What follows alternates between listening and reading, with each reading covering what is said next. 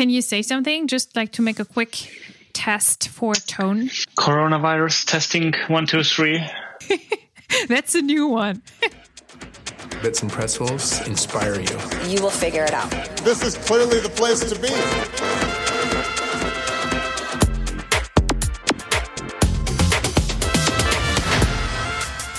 Servus, everyone. I'm Britta Weddeling, editor in chief of Bits and Pretzels, and I welcome you to the show.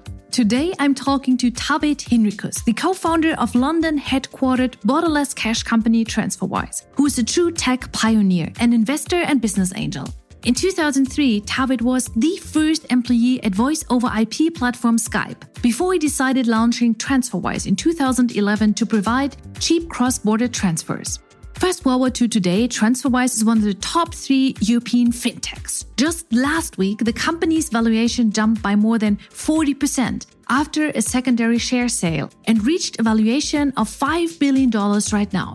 In this podcast, Taavet explains why he left Skype to become a founder himself and what rules have guided him since. While building TransferWise from a niche into a global platform, now serving 8 million customers, processing around 4 billion in cross-border payments each month across 54 currencies. And Taavet also explains why the current coronavirus crisis, with many startups running out of cash soon, might have some unintended positive effects on the innovation ecosystem after all. There has been a lot of funding available for startups. And by the way, I, I also think there's going to be more funding available in the future, even more. But that inevitably means that there are companies that raise money that maybe in different times wouldn't have raised. And I think it's actually very healthy for some companies to go out of business and then, you know, talent becomes available, people start new companies. It's, you know, it's a natural cycle. And we are reaching Taavet in his home in remote London, where he's babysitting his kids, who, as he tells us, he has bribed with iPads to be quiet during our recording, while his wife is working. Hi, Taavet. Many thanks for coming on the Bits and Pretzels podcast today. Hi, Britta. Thanks for inviting me. It's a pleasure to be here. Thanks. And I remember when we first met, it was in Berlin, must be almost 10 years ago. Uh, you just quit your job at Skype after it was acquired by Microsoft and you've just started TransferWise. And I think Peter Thiel was at, the, uh, at this event as well, one of your earliest investors, uh, which makes it even more remarkable um, because you don't really hear much from him anymore. Anyways, I liked him, but it's great to have you here today, just days after you made your one big announcement, which is that after a secondary share sale, the valuation of your company reaches a valuation of $5 billion, which is an increase by 43 percent which is remarkable since we're obviously, as you mentioned it earlier, we're obviously in the middle of a crisis. So tell us how you negotiated that deal and what's important when negotiating in a crisis for other founders in our audience. I think really kind of the first thing is when we talk about the crisis, and I think we should think about, you know, is everyone doing well? So, you know, starting with that, you know, I'm glad that everyone at TransferWise uh, is doing is doing well. You know, we we're lucky that uh, our business has been relatively unaffected by the crisis. You know, people and businesses continue to need what we're doing, so we continue making progress, and kind of coincidentally it happens that uh, we had uh, lots of interest from investors and then uh, this kind of ended up catalyzing in a in a secondary share sale you know how you negotiate price you know I, I know i know only one way to do it is called supply and demand you know we had people who wanted to buy shares and people who wanted to sell and uh, price ended up being what it what it was. Right but it's obviously one of the you know the most important questions people in the startup world ask themselves. We are running into a situation where, at least here in Germany, uh, when we ask our founder communities, everybody is about to run out of cash at the end of this year, September, October. So, anything you want to share here on, you know, how to get more investors on board to negotiate new deals that you find would would think help would be helpful for other founders? Yeah, to be to be honest, I'm I'm relatively positively surprised at the at how well the crisis has uh, has gone for for the startups in general. Mm-hmm. I'm also I'm a quite an active angel investor with a with a large portfolio, and uh, you know every every company in my portfolio that has needed to raise money has actually been able to do it even during the the deep dark moments of the crisis. Mm-hmm. You know, obviously, you know, companies need to fundraise at different times of the year, but there were quite a few companies who actually had planned to start fundraising first of March or first of April. Right. And these, and and you know, when the crisis hit, like you know, we were mid March, and it actually felt kind of scary because nobody knew what's going to happen. But I'm uh, I'm very positively surprised that all of these companies have been able have been able to fundraise. So in that sense, I think people who need to go fundraising in the fall, I wouldn't worry about that anymore. I think the world uh, has completely resumed. Investors are investing across borders in early and late stage companies. Mm-hmm. You know, for, for TransferWise, it's, uh, you know, we, TransferWise did not need some money. We were back at the new normal where companies are raising funds like, uh, almost like nothing ever happened. I'm, I'm surprised that, uh, you know, initially I thought that, you know, maybe early stage will be easy because, you know, in early stage, you, the checks are small and, you know, people, uh, people do that uh, you know, based on a couple video calls, you know, mm-hmm. seed state and so on. So, as, and, and I think seed investing continued uh, remotely pretty quickly. But also, as we can see from TransferWise, you know, you can raise hundreds of millions over over Zoom calls. So I think that uh, unless you have a horrible business, I wouldn't really be afraid of the fundraising challenge ahead. So, so would you say the effects of the crisis are overrated?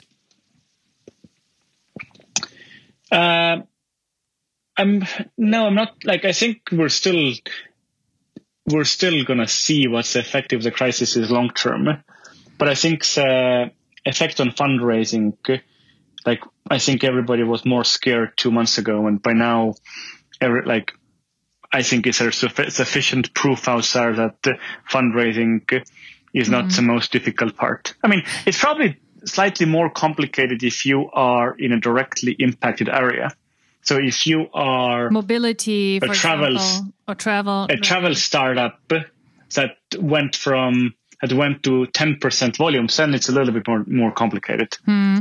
Do, you, do you even think that's maybe a consolidation that's kind of helpful or necessary because obviously the crisis cuts into companies deeper with bad business models or bad products?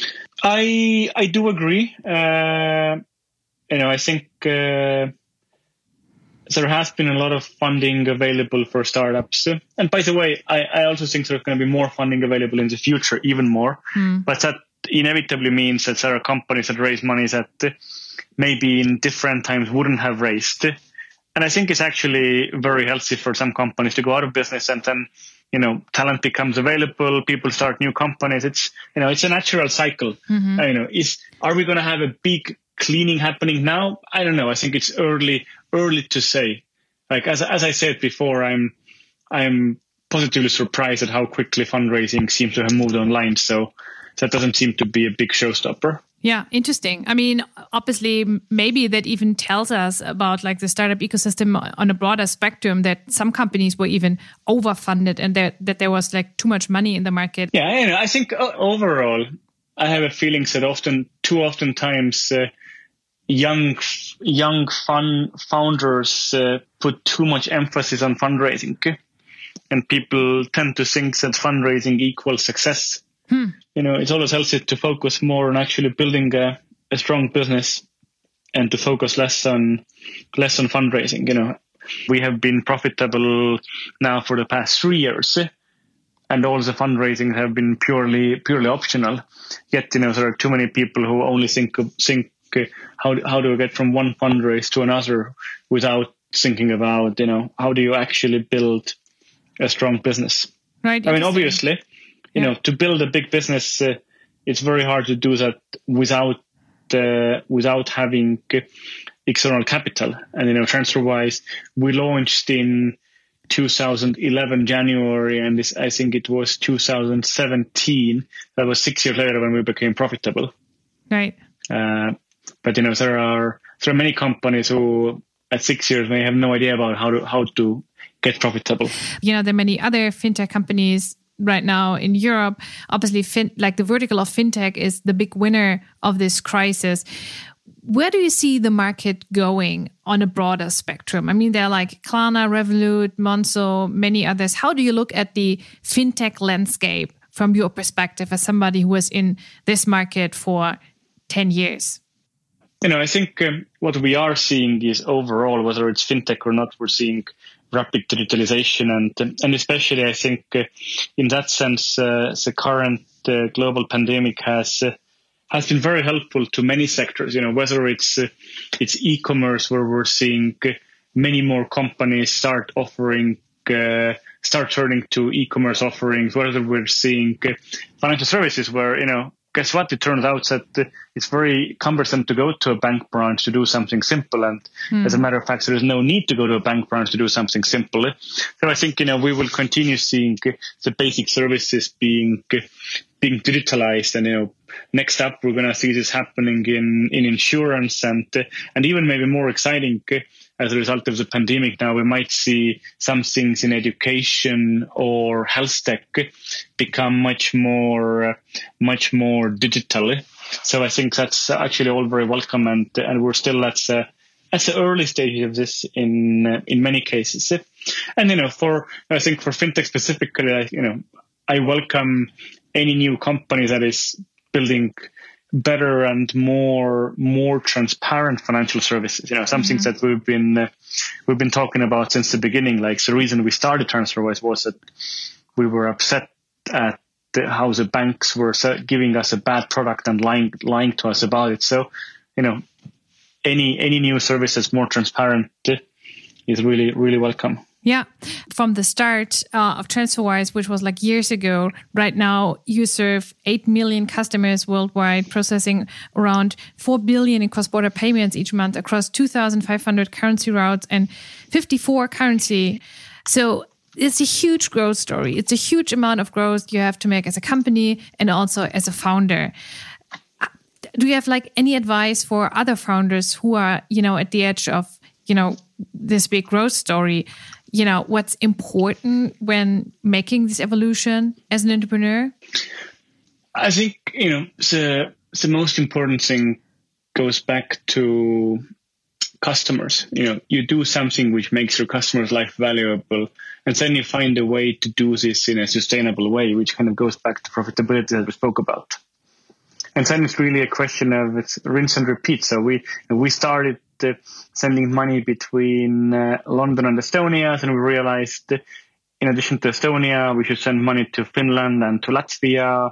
Then we realized people want to send money not only from London but also from America. So, kind of right. just been been expanding expanding the offering offering ever since and continually getting getting better at doing this obviously you know you can't do this you can't do this alone so no founder or no no pair of, of co-founders or or trio or quartet of co-founders is ever going right. to be enough mm-hmm. so next up it's really about building an organization you know we've been uh, we've been lucky that uh, today we have 2200 people you know we call them wisers mm-hmm. 2200 wisers around the world who are helping us uh, move the mission mission forward and by the way, during the crisis, we've actually not only hired, but we have onboarded 200 new employees to the business, which has been uh, quite interesting doing this, uh, you know figuring out how do you do this remotely. You know, right. there are people who uh, people who joined to work for TransferWise in London, but they might still be stuck in uh, in a previous country because they couldn't travel, and uh, they started working for us from their from their bedroom. So it's been it's been exciting. And and what what what have you learned uh, personally as as an entrepreneur? You know, back from the start to where you are right now, leading this company. I think it's you know goes back to the basics. Do something that the customers want, and hire hire smart people uh, hire smart people around you. You know, we have a we have quite a specific culture where we are quite flat as an as an organization, and we're really uh, we're really empowering uh, our our employees to make lots of decisions and take lots of uh, lots of initiative. And I think that's probably something which uh, which also helped us during this crisis. You know, mm-hmm. when we went uh, we went I can't remember when did we go into into remote work sometime in in March you know, when we did that, it was actually relatively smooth because, you know, we were, we're used to having flexible working conditions anyways Right. and we uh, and we moved to working from home and Mm. uh, and this actually uh, was a very smooth transition you know we continued shipping uh, shipping from bedrooms uh, during the crisis and went to uh, you know beginning of the crisis we were 2000 employees so we went to 2000 uh, 2000 offices uh, very uh, very smoothly and I think the, a good uh, a good positive uh, learning was that actually so much more can be done remotely.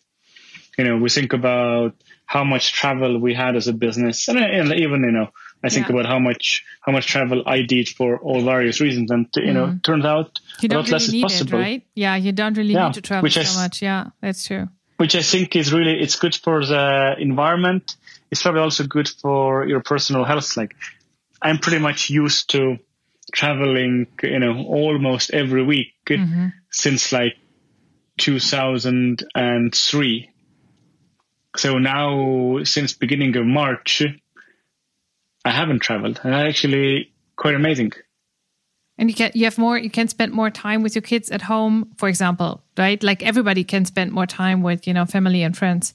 Uh these, yeah, I mean, days. you know, for the, the first few months of lockdown, we were in uh, at home in London and uh, didn't meet anyone, and I had breakfast, lunch, and dinner with uh, with family, and it was uh, really amazing. Great.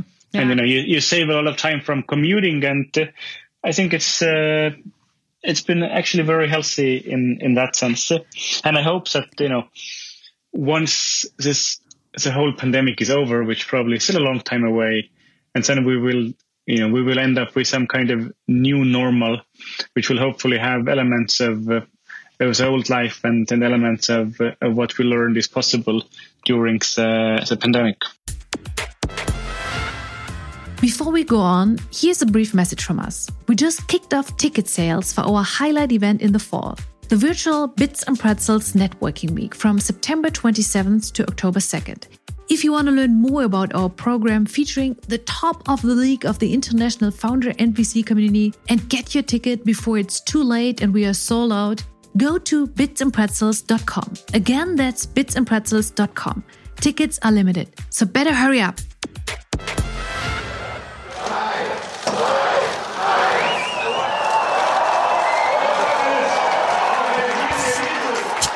Now we move over to our beer garden bench. Since we are obviously Bits and Pretzels, and Bits and Pretzels is uh, at home in in Munich. Uh, to get a little more personal, which of course in these times it's a virtual beer garden bench. So you've got to imagine we are in a Bavarian beer garden. We're having a couple of steins in front of us, so we can toast to each other. What are we drinking to? Well, I would say cheers to everyone staying self, safe and healthy wherever they are. Cheers, Taavet. Cheers, Britta.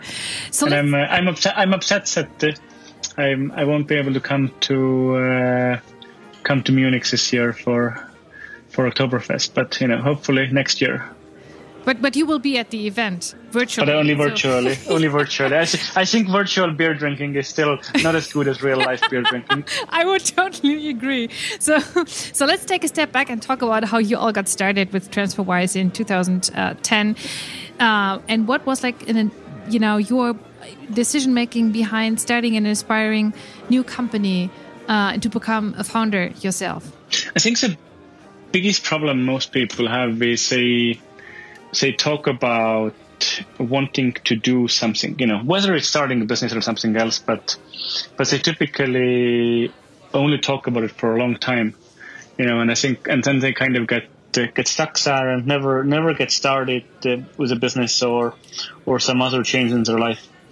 The most important decision in that regard is actually leaving the comfortable life behind. So for me, that was uh, that was quitting Skype. You know, I realized that I've had an amazing journey at Skype, and uh, you know that journey could go on. I think it had been seven years, and you know it could go on for another seven years. eh? Right. But you know, after that time, it's going to be even harder to throw yourself uh, into new challenges and into a, a very different life. So I realized that while it would be great in Skype, uh, there are so many other things out there, but you're not really gonna find these unless you you step out of the comfort zone and go looking for it. So right. just quitting quitting and realizing that something else will happen is the most important thing. And I kind of figured out that that's the right thing to do for me. Otherwise, I will be I will be stuck in a in a very comfortable life. In you know now it would be called Microsoft. Eh, you know. Back yeah, then we, we didn't know totally that yet. different eh. story, obviously, and everybody's talking about how Skype got you know worse when it after it got acquired by Microsoft. But that's a different story, I guess. Um, Skype was like back in the days. Uh, it was in in Estonia. Uh, I've been there. It's, it's a very nice country, um, but it's not like the typical startup bubble right? It's like a it's a different space. Uh, it's a it's a different country. Uh, what did you learn there specifically that you could later use for TransferWise? I think you know, the big learning from Skype is that you can actually build a global company being uh, being anywhere, and I think that's probably coming even more true now with the pandemic. But you know, we started Skype on the outskirts of Tallinn, and you know, I was I was too young and naive at that time. Uh, you know, we started working on it in 2002. I was I thought I was 20, 21 so I, I was probably I mean, you were like the first employee at Skype. Yes, right. yes. So I was I was a bit too naive to be to be able to grasp at that point what is actually possible. Mm-hmm. But then once we once we made the first uh, the first calls from a computer to computer, and uh, you know when we then launched the Skype application in 2003, and you know quickly saw whatever 10,000 downloads. You know we have to realize that the internet was maybe 100 million people back then. Mm-hmm. Internet was much, much, much smaller than it is today. So we're like, wow, wow, 10,000 people are willing to try this. And then we started realizing that, you know, wait a minute, actually we are building something which is changing the way the world communicates. And that's a very powerful experience, seeing firsthand how that's possible. And once you do that, then, you know, it, uh, it opens a lot of other doors for you where you realize, wait, you know, this can be done. And you know, it's kind of the very same things that happened with uh, with TransferWise. We mm. we were just upset uh, and disappointed at the way banks were doing this, and we thought there's a better way of doing it. And we started uh, we started very small, but you know, we saw that people were willing to try this new company that just appeared on the internet and so we're willing to trust this company with you know thousands of uh, of dollars of their money. And you know the reason they did it was because banks had been providing such a poor service that you know these people were frankly desperate for anything that doesn't smell like a bank.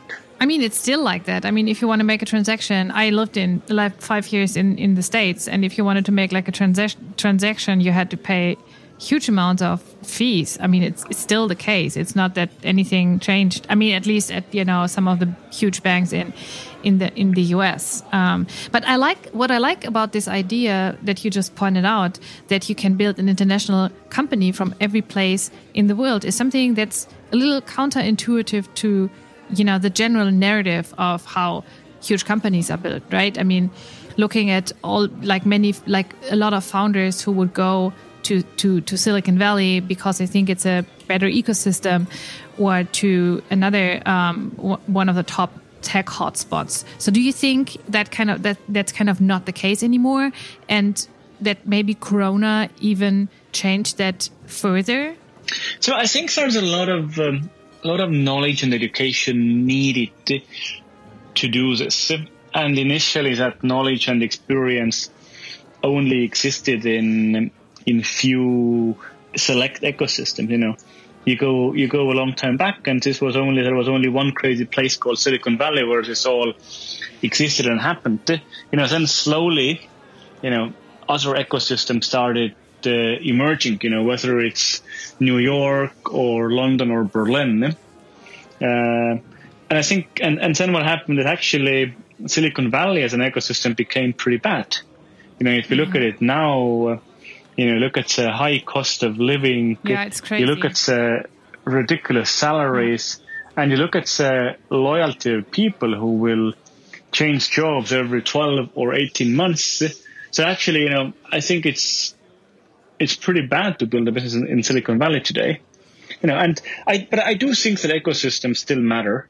But I think the good thing is that now we have many dozens of ecosystems around the world, and we probably have uh, a virtual ecosystem on the internet. You know, if you look at how much knowledge there is, there is around on the internet, you know, every topic around building a company has been documented in a dozen videos, blog posts, uh, podcasts.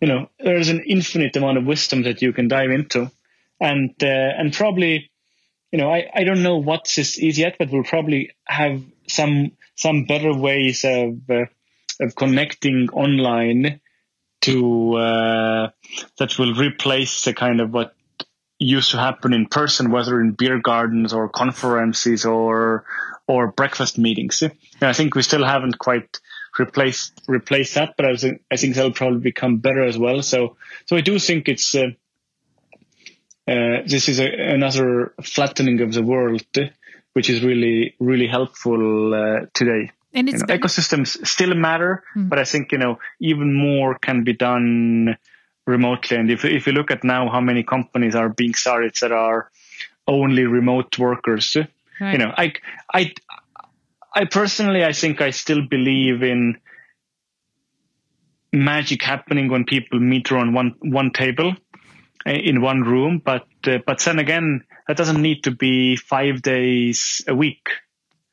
I think there are many other ways of doing it, which uh, everyone believes is is very very much okay now. So would you say that this is even a new opportunity or like an even bigger opportunity for European founders to create their own ecosystem which is like a sovereign ecosystem not connected to other ecosystems. I mean, ecosystems are always connected, right? Specifically when it comes to innovation. But do you, do you feel that the European ecosystem uh, is on the rise because of that, or even more than before?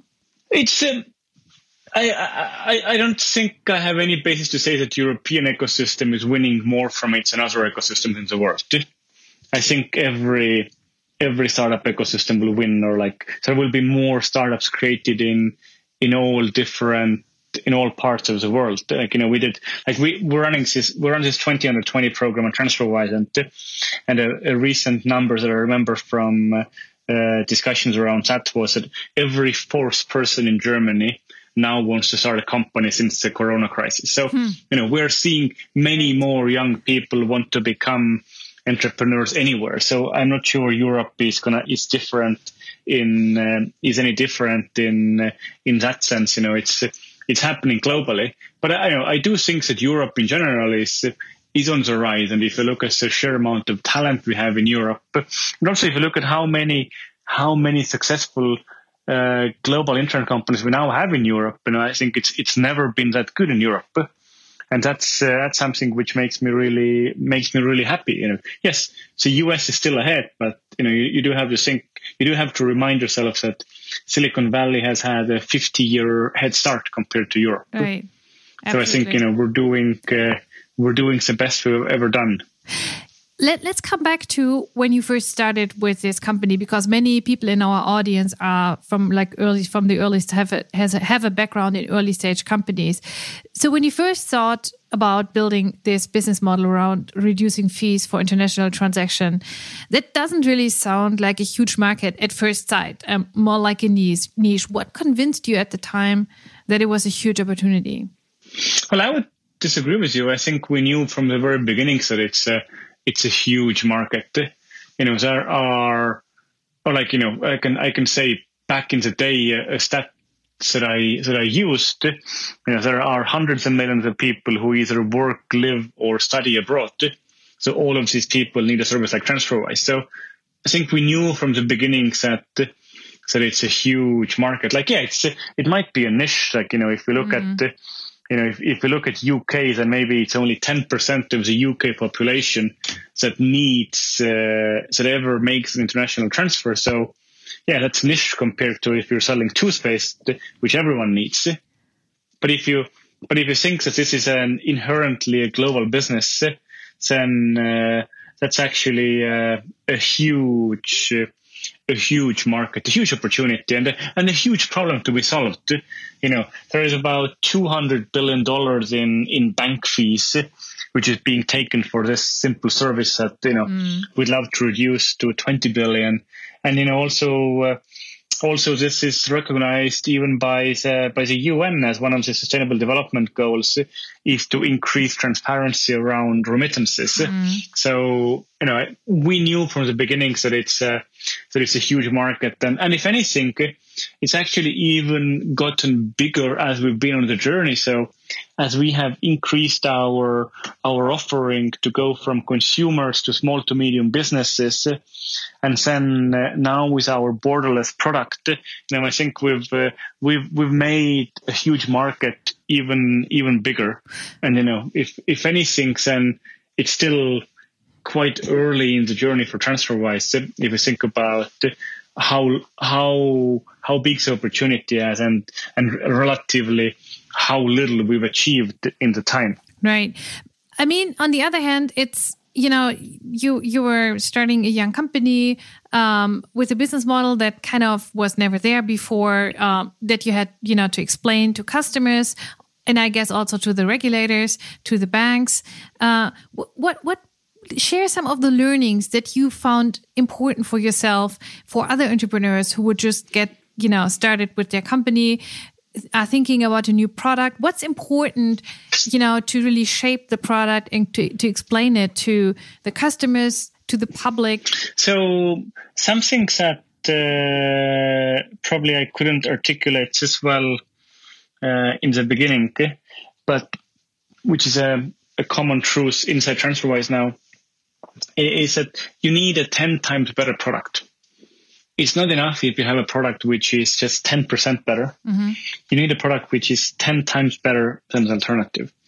So, you know, we, we typically charge around 10 times less compared to a bank. You know, instead of taking, taking days to complete a transaction, you know, oftentimes their money moves instantaneously and additionally it's incredibly transparent you know. We tell you how much we charge and for what so we're easily 10 times or an order of magnitude better. And i think that's really the key behind the success we've had and the, and the growth of the business. And how did we find this out? We found this out by talking to our customers. You know we uh, initially we started speaking to everyone who used transfer, asking them, "Hey, why do you use us?" So has to realize how our customers think about think about this, and that's been uh, that's been also the flywheel for continuing to improve the product. Mm. Just frequently talking to customers, finding out what works, what doesn't, you know, including speaking to customers who for some reason don't use transfers anymore, to find out what was it that uh, that wasn't enough for them. Mm you step down as a CEO, uh, you you are staying on in a part-time role as a chairman and as a board member. How did this change your perspective within the company, and why did you find this decision had to be made? So it's uh, you know TransferWise today has been ten years in the making, and you know there's going to be many more years ahead. I think it's really kind of a question of figuring out uh, how how long do you dedicate yourself to one cause or or maybe there are other things that you want to have more more freedom to spend time on? So you know i'm uh, i now have the possibility to spend time on helping other entrepreneurs. You know whether i do it by investing as an angel which i've done in a number of times or you know other programs like transferwise 20 under 20 where we're finding the best young entrepreneurs around europe and and putting them on a pedestal and helping them grow their businesses or you know other uh, other things that I'm engaged with is helping the Estonian uh, educational community. We, we have launched an, uh, a fund for educational initiatives in Estonia, and there's more exciting things uh, coming in coming in this area that we can talk about soon. So it's just about being able to to do more things. Like if you're running a business mm. and that really only lets you focus on this one thing, and TransferWise uh, was in a place where I felt that I can I can step back from being the person who spends 110% of energy running this company, and and I can I can widen my widen my focus a little bit. Just 110%, not more. Everybody only 25 hours. Okay. Only only 25 hours a day. Oh god. Okay. That was great. Coming to our either or game right now. And this is how it works. I give you two words and you have to choose one and explain your choice in one sentence real quick. And the first one obviously is bits or pretzels. Pretzels because they're yummier. Nerd or extrovert? Nerd. You're more focused on one thing. Spending or saving? This is a hard one now. Uh, well, spending because you can spend on new experiences. Follow or lead? You need uh, you need leaders to have followers. Risk or safety? Risk because it's more fun. Stability or change? Change because everything everything is changing even quicker. Numbers or ideas? You need numbers to to to figure out that your ideas actually make sense and they're working. Work or fun? I'm gonna object to rules now. I'm gonna say work because work has to be fun, or fun needs to be work. You have to combine them into one. Okay, that's fine. Uh, tradition or transition? Transition into something new. Conquer or compromise? Compromise moves forward. Taavet, thank you so much for coming on the Bits and Pretzels podcast today. Thank you, Britta. It was fantastic, and I'm looking forward to the virtual Oktoberfest. yeah. See you soon. Bye bye. See you. Bye. Bye. All right, that was it for today. Thank you so much for listening. If you like what you hear, please subscribe. You find all episodes of this show on Apple, Spotify, or wherever you're listening to podcasts. Spread the word and please tell at least five friends about us. We would really appreciate it.